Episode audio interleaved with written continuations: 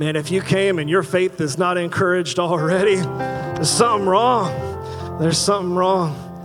And so hopefully today, hopefully today, God ministers to you through the word that he's given to me for us.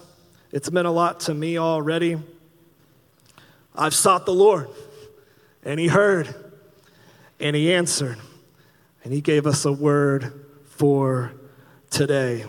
And I don't know who this is for.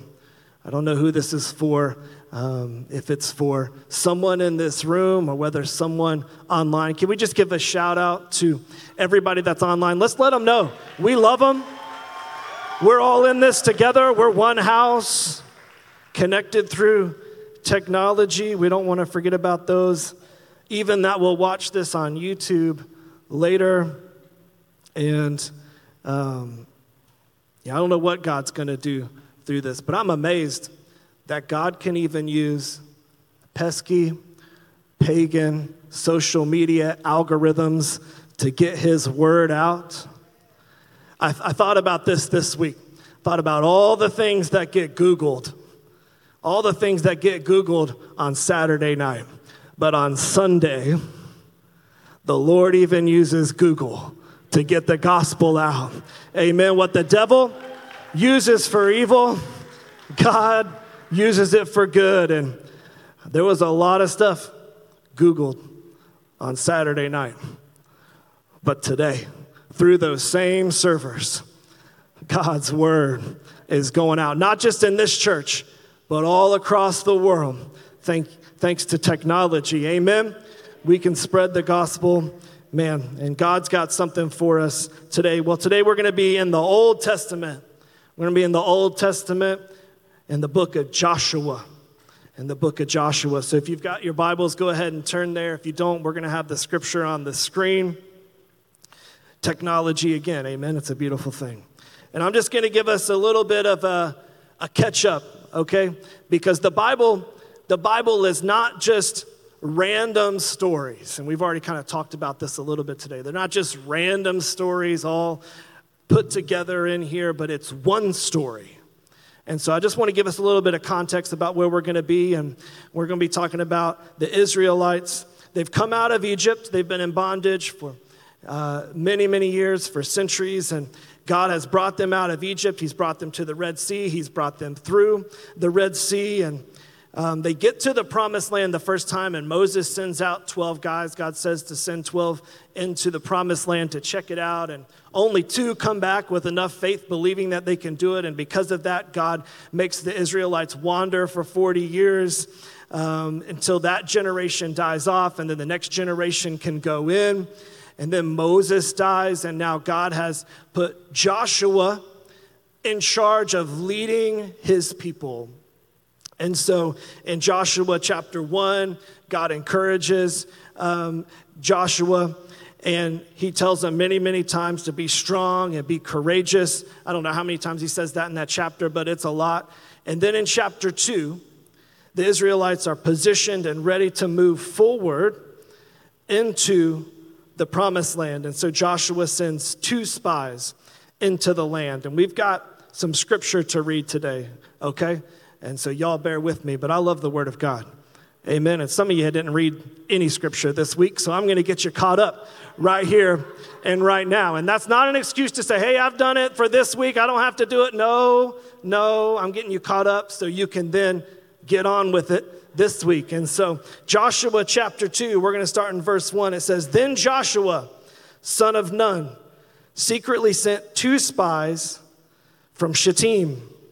Shittim, that's how you say that. And I'm not going to sound it out for you because we'll get into trouble. But he sent two spies from Shittim. Go, look over the land, he said, especially Jericho.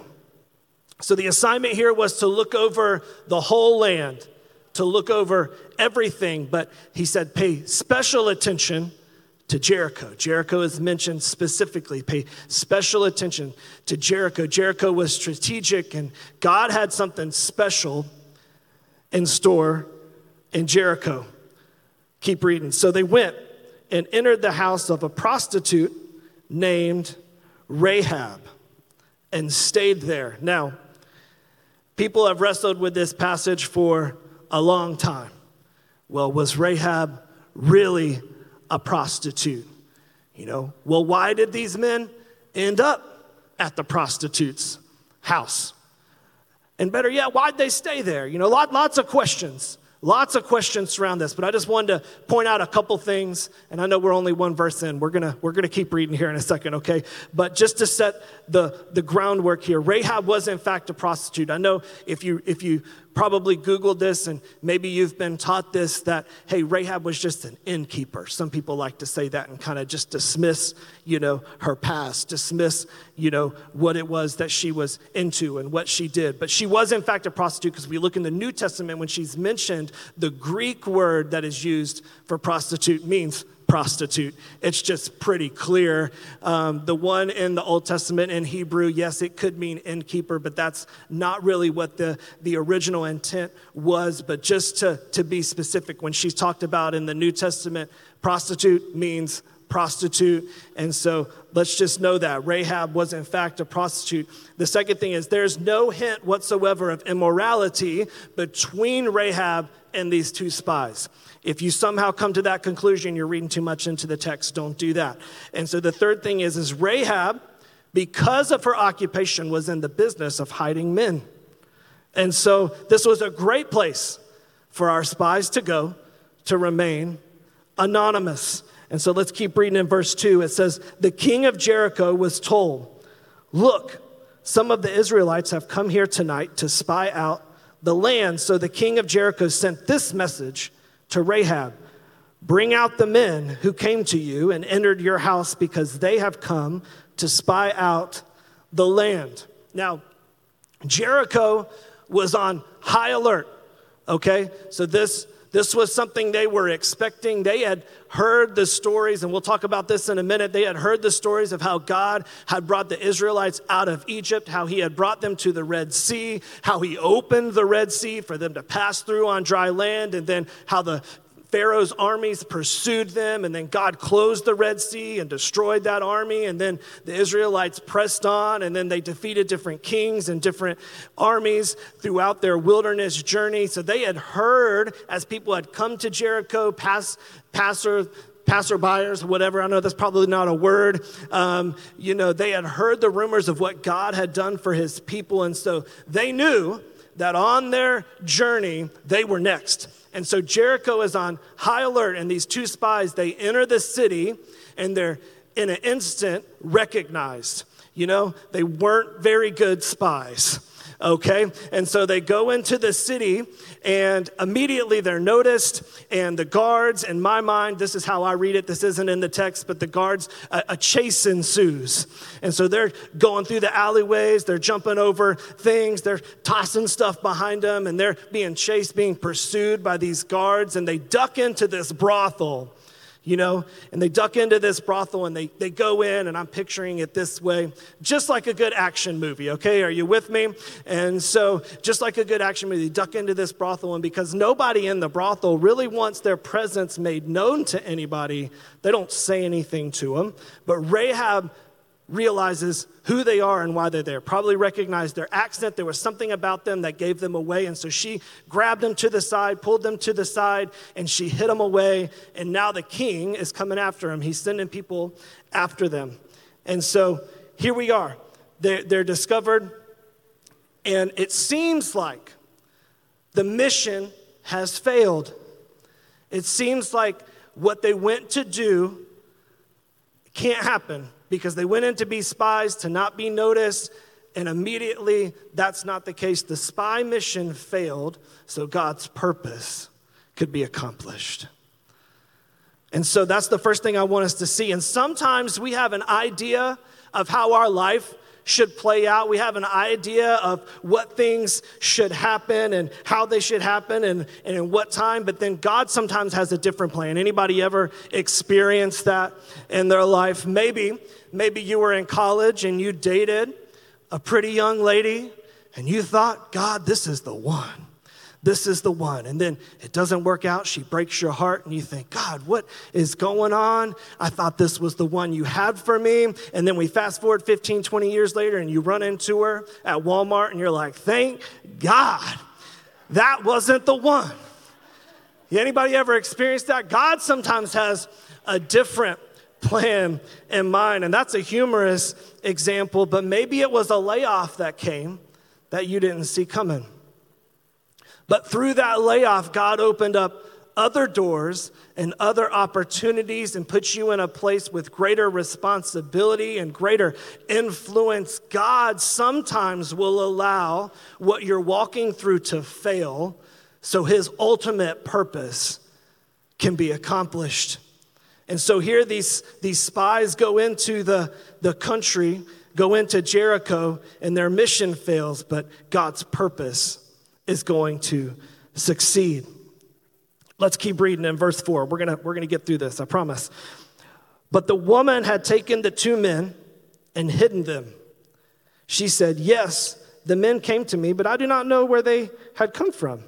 At dusk, when it was time to close the city gate, they left. I don't know which way they went. Go after them quickly. You may catch up with them. But she had taken them up to the roof and hidden them under the under the stalks of flax she had laid out on the roof. So the men set out in pursuit of the spies. They they they they did what Rahab said. They left and went in pursuit of the spies on the road that leads to the fords of the Jordan. And as soon as the pursuers had gone out, the gate was shut. Before the spies lay down for the night, she went up on the roof and said to them, I know that the Lord has given you this land and that a great fear of you has fallen on us, so that all who live in this country are melting in fear because of you. We have heard now the Lord dried up the waters of the Red Sea for you when you came out of Egypt, and what you did to Sihon and Og, the two kings of the Amorites east of the Jordan, whom you completely destroyed. When we heard of it, our hearts melted in fear, and everyone's courage failed because of you. For the Lord your God is God in heaven above and on the earth below. Now then, please swear to me by the Lord that you will show kindness to my family because I have shown kindness to you. Give me a sure sign that you will spare the lives of my father and mother, my brothers and sisters, and all who belong to them, and that you will save us from death.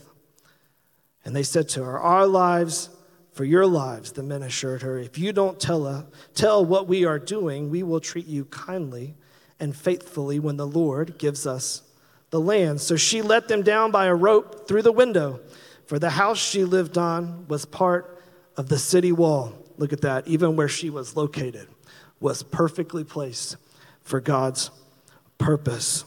And she said to them, go to the hills so the pursuers will not find you. Hide yourselves there three days until they return, and then go on your way. Now the men had said to her, this oath you made us swear will not be binding on us unless we enter the land you have, and you have tied this scarlet cord in the window through which you let us down. And unless you have brought your father and mother, your brothers, and all your family into your house, if any of them go outside your house into the street, their blood will be on their own heads. We will not be responsible. As for those who are in the house with you, their blood will be on our head if a hand is laid on them. But if you tell what you are, what we are doing, we will be released from the oath you made us swear. Agreed, she replied, let it be as you say. So she sent them away, and they departed, and she tied the scarlet cord in the window. I want to speak today on moving past your past. Moving past your past. Heavenly Father, I come to you. I thank you for this opportunity we have to be yet again in your house, in your presence, the opportunity to give you praise, to sing songs, to remember your sacrifice on the cross. God, for everything that you've done already today, I pray that you speak now to your people through me. I give you my mouth, I give you my hands, my feet, my whole body. God, would you use me like only you can? God, these are your words, not my words. Move today. And all God's people said, amen. Amen. Well, as a pastor, I'm in the business of meeting people. It comes with the territory. We're in the people business. And so, you know, I meet people all the time, not just at church. You know, I meet people at church, talk to people at church, but I meet people in the community. And, and when you meet somebody for the first time, there's two questions that are generally asked.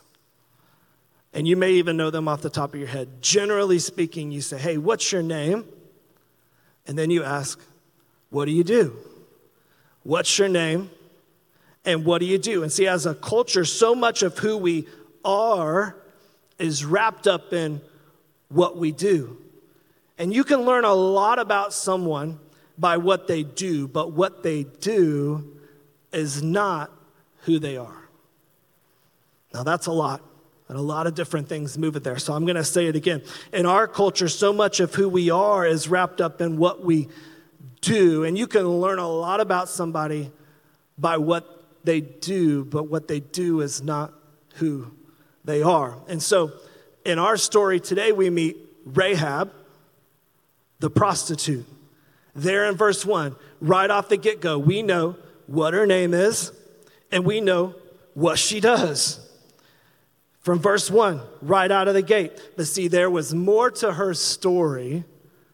There was more to Rahab than just what her name was and what she did. There's so much more to your story. And there's some of you today, you're here and you don't like who you are. You don't like where you're at. You don't like, you know, the person that you saw in the mirror this morning as you were getting ready and putting your makeup on and getting your hair did and doing all the things, picking out the right outfit so you can come and pretend to be something that you're not. And in the process, you look in the mirror and you really don't like the reflection that's looking back at you. But today, I want to tell you, and again, there's someone here that needs to hear this, that you are more than just a name. You are more than just an occupation. You are more than just a job title. You are more than just your past. You are more than what you struggle with. You're more than your addiction. You're more than what other people say you are. You are who God says you are. And I don't know who needs to hear that today, but God says you are loved. You are seen. You are known. The psalmist, psalmist puts it perfectly when he says, in my mother's womb, you knit me together. You knew me. You knew me. And, and sometimes God knows us better than we know ourselves because he knit you together. He also says in that same verse, in that same passage, that you are fearfully and you're wonderfully made. But see, the devil will like to define you by your past. But what God wants to do is leverage your past. And sometimes we like to hide from our past. We like to deny our past. But what I want to say today is let God leverage your past. Let him use your past for a purpose. And, and it, it reminds me of this. And you don't have to raise your hand if you've ever been to one of these meetings. But in, in A A meetings, in Alcoholics Anonymous, there's a famous greeting that they're known for. And you see this, even if you haven't been to a meeting, you've probably seen it in a T V show, you've seen it in a movie. They say, hi, my name is so-and-so, and I'm an alcoholic. And that is a, a legendary greeting. And throughout the program, they continue to introduce themselves at that. Even when they've moved past that issue, when they've moved past that struggle, it's not a badge of shame, it's a badge of honor that they wear. Because it points to where they used to be, and now they're here, and it tells everybody that, hey, I'm not that anymore, but they're not hiding from it. They're professing it because it's a testimony of where they've come from, and it was through faith that Rahab was able to move past her past, and so can we. We can move past our past and step forward into a future that is filled with purpose. God has great things he wants to do through each and every one of us, but we can't step forward if we're stuck. And so many people are stuck, stuck in the past, stuck struggling with the same sins, walking in the same shame, dealing with the same guilt, struggling with blaming other people, blaming your father for walking out on you, blaming that ex for cheating on you, blaming God even at times for taking that loved one from you what, and what you thought was too soon. We're, we're blaming people. We're not forgiving people. We're just stuck. We're stuck, and sometimes you just have to let go and let God. And I know some of you are saying, well, Pastor Jonathan, you don't understand. You don't understand my story. You don't understand where I came from. You don't understand what I'm dealing with and what I'm struggling with. Well, let me just say this. I might not understand, but look at Rahab. Let's look at our, our story today. She didn't have it easy. She didn't have it It wasn't a walk in the park for her. She was a prostitute. And so we know, again, she we know she was a prostitute, and we know where she was from. She was from Jericho. So I just want us to, we don't know a lot about her past. Scripture doesn't really say that. They just say, here's Rahab, and she was a prostitute. And then they tell this story that we're going to look at today. So we don't know a lot about her past, but there's some things that we can draw from it. So as a prostitute, her job was a lowly one. It was low on the totem pole. Also, as a prostitute, she didn't have a husband to provide for her and care for her. And she also lived alone and isolated and shunned by society.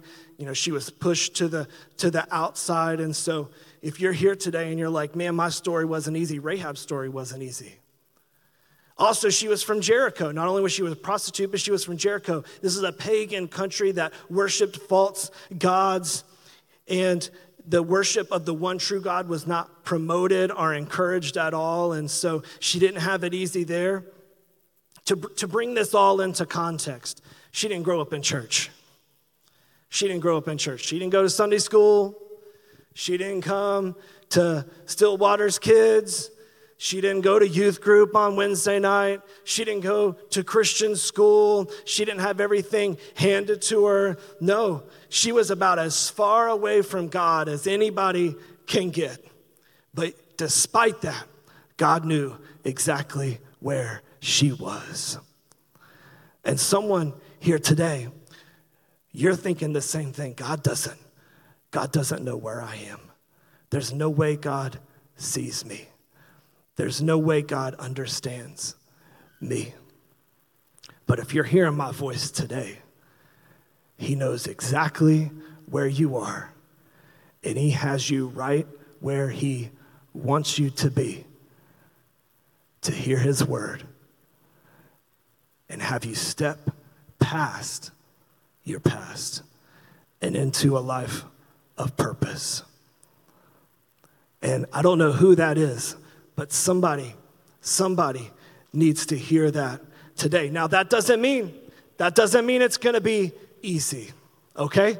That doesn't mean you're not going to face opposition. Rahab faced opposition. Again, she lived in Jericho. Nobody believed like she did. Nobody had the faith that she had. She was surrounded by opposition.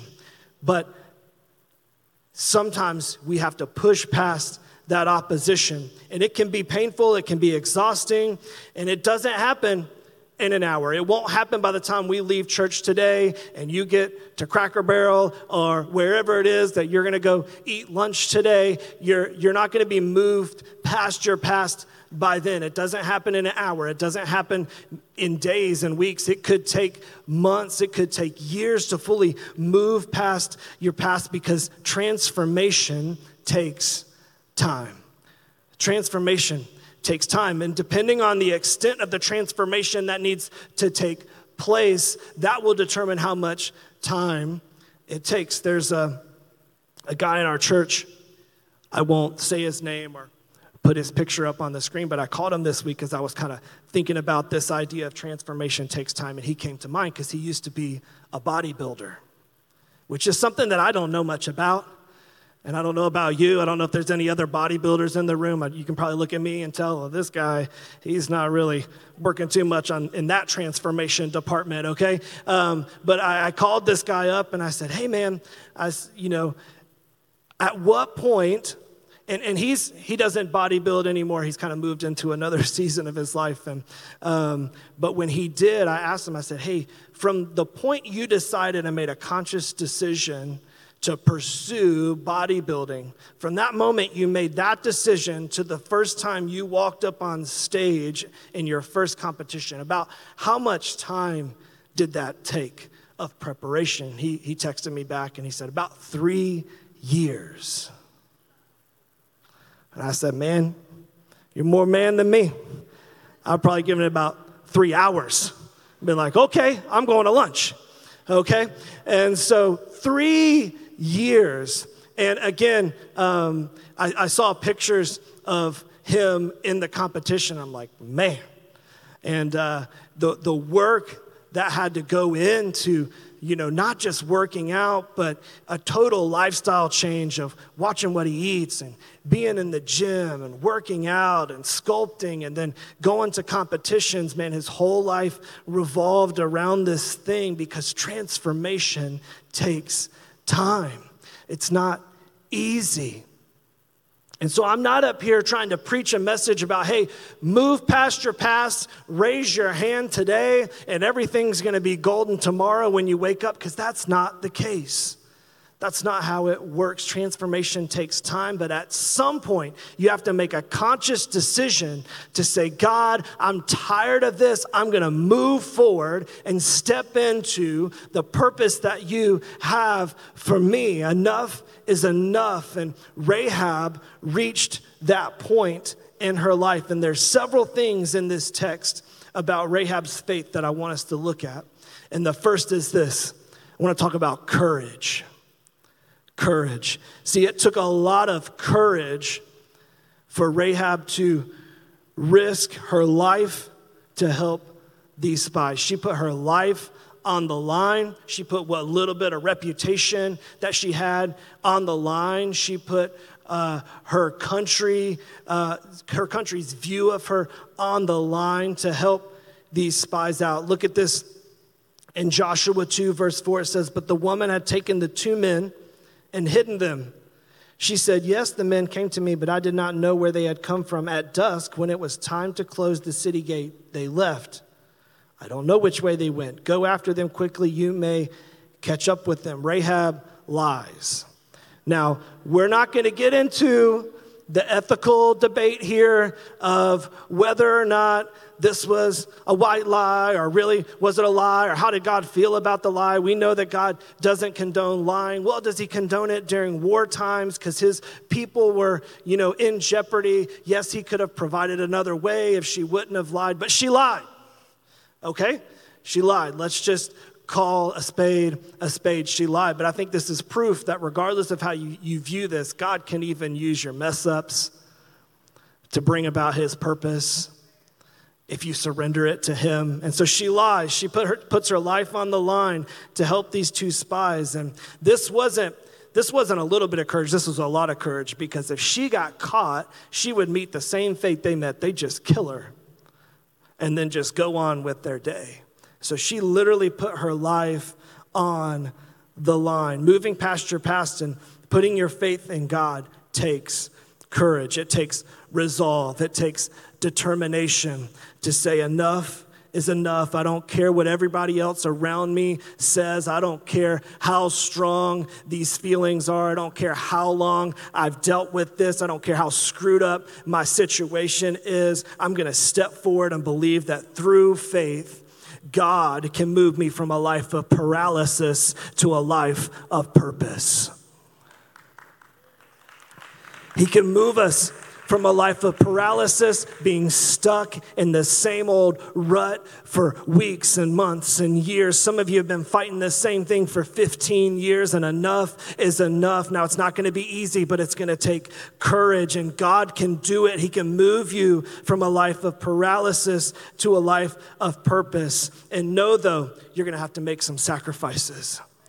You're going to have to make some sacrifices. There's going to be relationships that you have to put on hold or just cut off completely.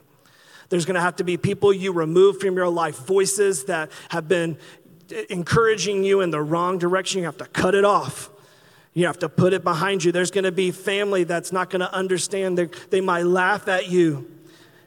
You might have to move to a new place. You might have to just change your cultural context altogether. You're going to be surrounded by opposition. Again, Rahab was in Jericho, surrounded by opposition all the way around her, but she said, I believe and I have the faith. And now she's got an opportunity right in front of her to move past her past. Y'all know I talk about my parents a lot. My dad's a pastor. A lot of y'all have met him. He's been here before. He's going to be watching this later. Um, and he was, he's been a pastor for decades. Um, he got saved when he was seventeen, eighteen. I can't remember. He'll probably correct me after he watches this. Um, but he was, as he used to say, um, he was a, a, a dope addict. Um, he was a maggot-infested hippie. He says all these crazy things about his life before Jesus. And then he got saved towards the end of high school. But he went on to business school um, to pursue taking over Um, my granddad's business. My granddad managed the downtown airport in Columbia, South Carolina for decades, and he was grooming my dad, preparing my dad. He was paying for his business school, and dad was pursuing that, and then God called him to preach. And when he called him to preach, dad said yes. And so then he went to his parents, and he tells the story of how he told them one day that God had called him into ministry and that he was going to surrender his life to preach. He was going to drop out of business school and pursue this. And they said, well, if that's what you're going to do, you're going to pay for it on your own. And they withdrew all their support financially. He faced opposition. Now, praise God, my grandparents came to know Jesus, and through his testimony, number one. And and so my, my granddad, he also is going to be watching this probably, because he always asks me for the link to the YouTube when it goes up. And uh, he's a proud papa. And uh, so I can say, thank God they came to know Jesus. But back then they didn't know Jesus, and they withdrew that support from my dad.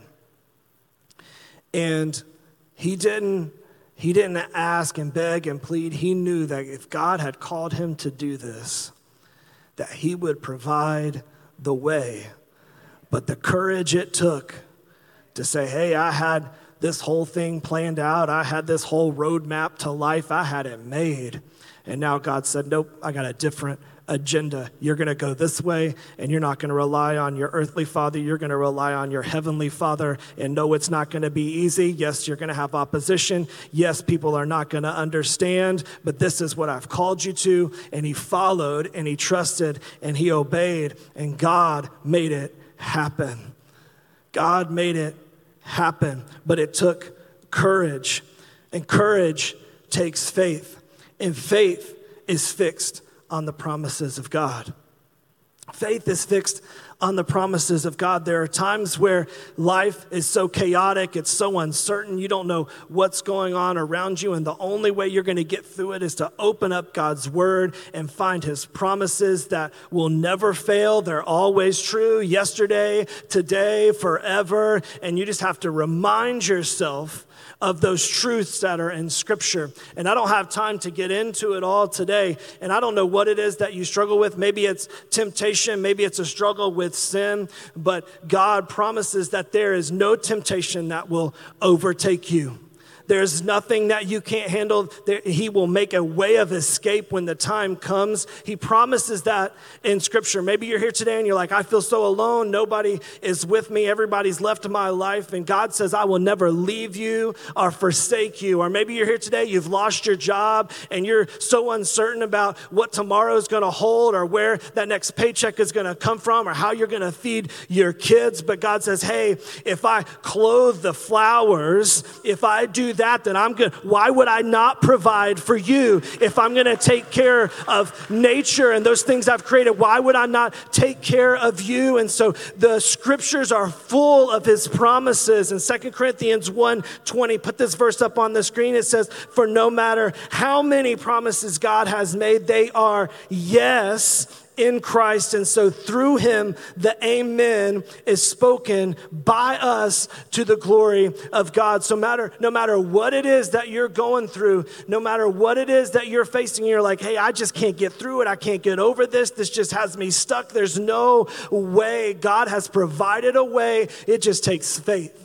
And it's going to take some guts, and it's going to take courage. But that courage is fixed in faith. And that faith comes through the promises of God. So let the promises of God fuel your faith. Rahab's faith took courage.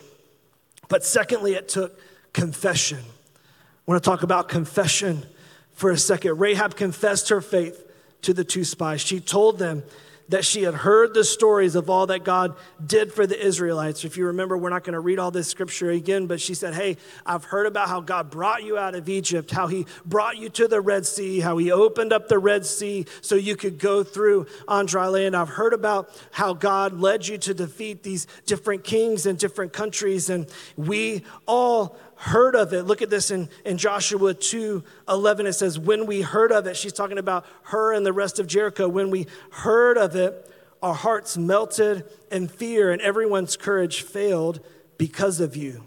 For the Lord, your God, is God in heaven above and on the earth below. See, Rahab was from a culture where they worshiped multiple gods and worshiped um, multiple beings and entities, but none of them could provide like God can provide. And she had heard these stories and believed, and she said, I know that the Lord is God. And I want to talk about this, just teach you a little bit here about Scripture. And maybe you already know this. If you already know this, you can say amen. But I know there's people in here that don't know this. When you look at Scripture, can we put that last Scripture back up on the screen? It just says this, when we heard of it, our hearts melted in fear, and everyone's courage failed because of you, for the Lord, your God. Notice how the word Lord is in all caps. Okay, so we noticed that. That's not a typo. Patrick didn't make a mistake. That's what it's supposed to say. For the Lord, your God. She is saying not just any God, because she knew a lot of gods. She knew of a lot of gods in her culture, but she's saying the Lord God. We could put Yahweh right there. She named him. She said, the Lord, your God, Yahweh. Yahweh is God in heaven above and on the earth below. And so she wasn't just just saying, hey, your God is good, just like all these other gods are good that I worship. No, I'm forsaking all these others, and I'm looking to this one. His name is Yahweh. He's not just some random God. He's got a name. He's got a name above any other name, Yahweh. I'm looking to Yahweh. And like Rahab, we live in a culture flooded by other gods. We live in a culture flooded by false gods. Now, you're not just going to find little statues. You know, you might find statues at the gas station or wherever, but our culture is not inundated by little statues. No, they look a little bit different, and sometimes they're not as obvious because we don't worship Baal, but we do worship our bank account. We do bow to our bank account. And when it gets to the bottom, we'll put more faith in how many dollars are in our checking account than our faith is in God. And we may not worship statues, but we worship status and success. And we live in a culture, we've got idols too. We've got gods too, little g gods. We live in a world full of false gods that we think will provide for us. And Rahab grew up worshiping gods that would never provide for her. And I'm here to tell you, if you put your faith in these things, in status, in success, in a relationship, in your money, whatever it is, if you're putting your faith in that, it's not going to last. It's not going to last. Now, money's important. We need money to survive and to eat, but it's God that gives you the job. It's God that provides for you. It's God that lets your feet work and lets your hands work. It's God that provides for you. It's God that provides for you. And she had courage and believed and had faith, but she had to confess it with her mouth. First John one nine says, if we confess our sins, he is faithful and just, and will forgive us our sins and purify us from all unrighteousness. Romans ten nine says, if you confess with your mouth that Jesus is Lord and believe in your heart that God raised him from the dead, you will be saved. Moving, or maybe you're here today, maybe you're here today and you feel stuck. Stuck in something. I don't know what it is. I don't know your story. I don't know what it is you battle with. We all have stuff that has a tendency to get us stuck, to get us stuck. And maybe today, the first step you need to take is to confess with your mouth that Jesus Christ is Lord. If you've never, if you've never done that, today's the day. Today's the day. That's step one. And it takes courage. It's going to take guts. It's going to take a, a deep resolve within you to say, hey, I don't understand everything that's happening to me. I don't understand that everything that has happened to me, but I have faith and I believe that Jesus Christ is Lord. And scripture says, if you confess with your mouth, he is faithful and just to forgive you. And so today, make this the time that you confess with your mouth that Jesus Christ is Lord. And, and you know what, what Scripture promises? God promises in Scripture that if you do that, he will take your sin, he will take your struggle, he will take your shame and everything that goes along with that, and he will cast it as far as the east is from the west. Scripture goes on in another place to say that he will put it into the depths of the sea, never to be seen or heard of again. And then the old country preacher used to say, and then God puts up a no fishing sign. But if you put your faith in Jesus, he will take everything that has weighed you down and kept you stuck and kept you paralyzed for years and years and years and years, and he will cast it as far as the east is from the west, and put it into the depths of the sea, never to be heard from again. But you have to confess with your mouth. It takes courage. It takes confession. And lastly, that led to a covenant. That led to a covenant. Joshua two, twelve through thirteen. Actually, that's a typo. Joshua two, verse fourteen. It says, our lives for your lives, the men assured her.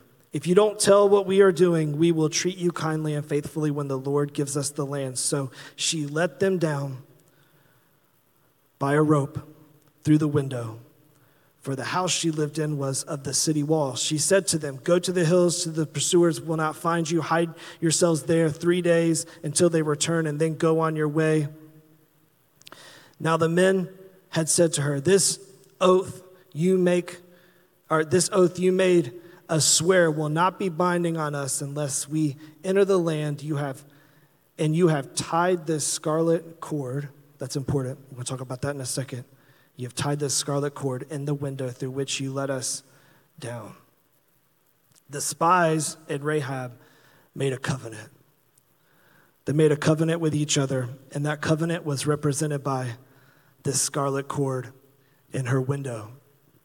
And there's a couple things about this scarlet cord that I want us to see. The first was this. It was evidence to Joshua and the rest of Israel when they came in to take Jericho.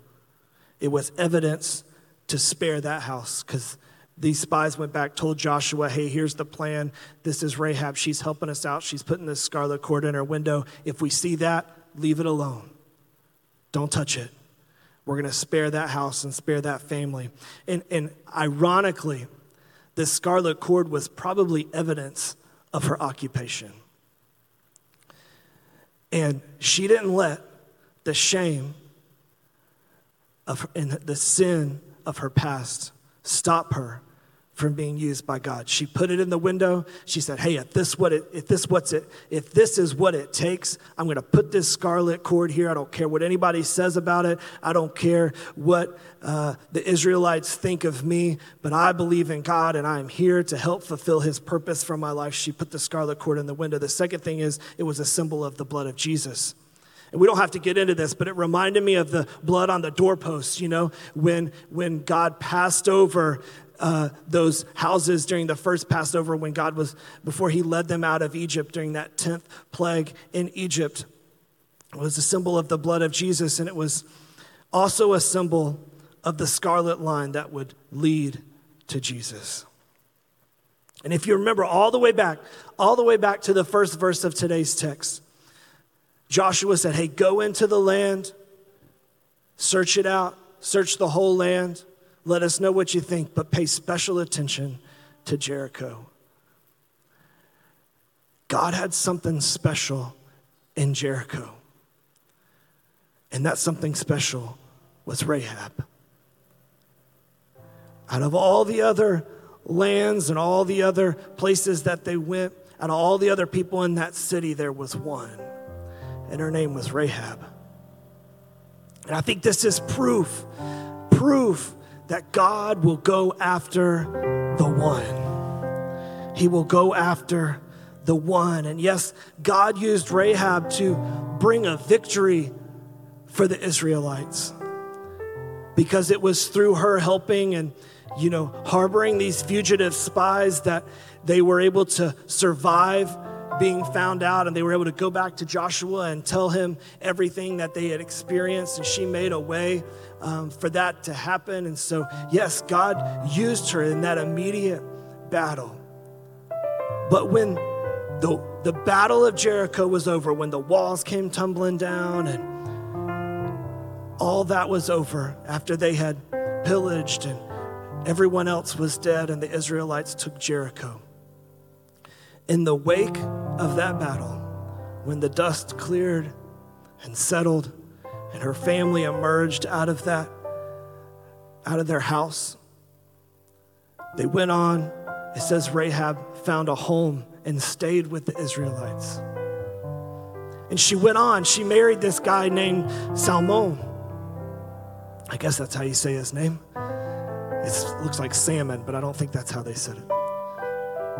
And, and some people believe that this man was one of the spies. There's no definitive proof, but that's what history sort of tells us in some other, in some other areas. But she married this man, and they went on to give birth to a son named Boaz. And then Boaz married a woman named Ruth. And together, together, they were the great grandparents of David, King David. And then centuries and centuries later, another king came in the city of David. A savior, the Messiah, was born. God had something special in Jericho. And it was the scarlet line that led all the way to Jesus. And, and here's the thing. Here's the thing. Matthew writes about it in his in his gospel. And he has this genealogy, which is just a big word for a long list of people in history.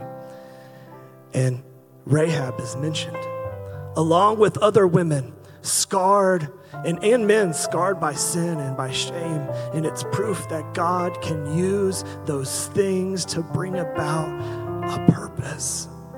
And when people wrote genealogies back then, they didn't include things like that, but Matthew did, because he said it's so very important to see how God can take your past and leverage it for his purpose.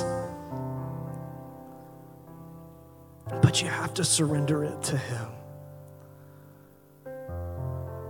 There was something special in Jericho, and her name was Rahab. And I believe that there's someone special here today. And I don't know who it is. I don't know what it is that you're holding on to that has you stuck. But I'm calling you to leave a life of misery and step into a miracle, because God can do it. But you gotta step, you gotta move, you gotta go forward, you gotta have courage, you You got to confess and enter into the covenant relationship with your Heavenly Father. Every eye bowed, every head bowed, every eye closed today. Where are you today? Are you stuck in the past? Have you ever truly confessed that Jesus Christ is Lord? If you haven't today, I want to make an opportunity for you to do that. And so right now, in this moment, if you're here today and you said, hey, I'm stuck.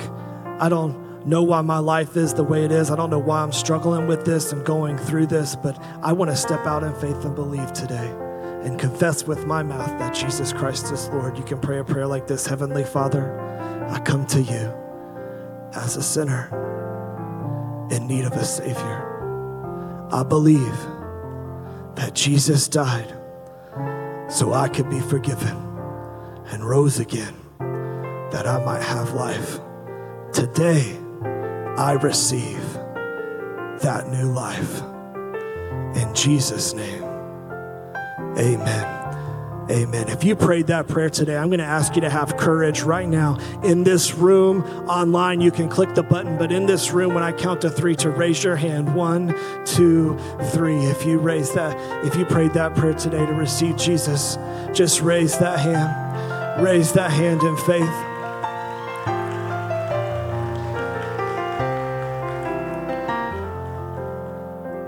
Maybe you're struggling with something else. Maybe you are a believer in Jesus and you need prayer. We have the prayer team available. We would love to pray with you, talk with you, help walk through whatever we can with you. They're right over here to your right, to my left. If you're here today and it's your first time, we'd love for you to fill out the card that's in the seat pocket. If you got saved today, if you prayed that prayer, please fill that card out. Take it to the back, to the Next Steps area. Somebody will be there, or find somebody with a lanyard, hand it to them. If you're interested in baptism, check that box. If you're interested in anything else, if you're interested in taking the Next Step class, you can check the appropriate box on that card. Same thing online, click the link, fill out the card. We'd love to get to know you and find out how we can help you take your next step at church. I'm so glad I came to church today. Are you glad you came to church today? Amen. Let's stand to our feet. I'm going to pray for us and we'll be dismissed. I thank you so much for being here in the house today. I believe God's got great things for each and every one of us. We just have to have the faith to step out and believe God for great things. So let me pray a prayer of blessing over you. Father, we thank you for the opportunity we've had to be in your house today. God, I pray blessing over each household here today, watching online, wherever they are. God, would you meet their needs, provide for them like only you can. God, would you give us a great week and bring us back next week to your house to give you praise and to give you worship. God, love on your people this week. I pray a prayer of blessing over each and every one of them. In Jesus' name, all God's people said, amen.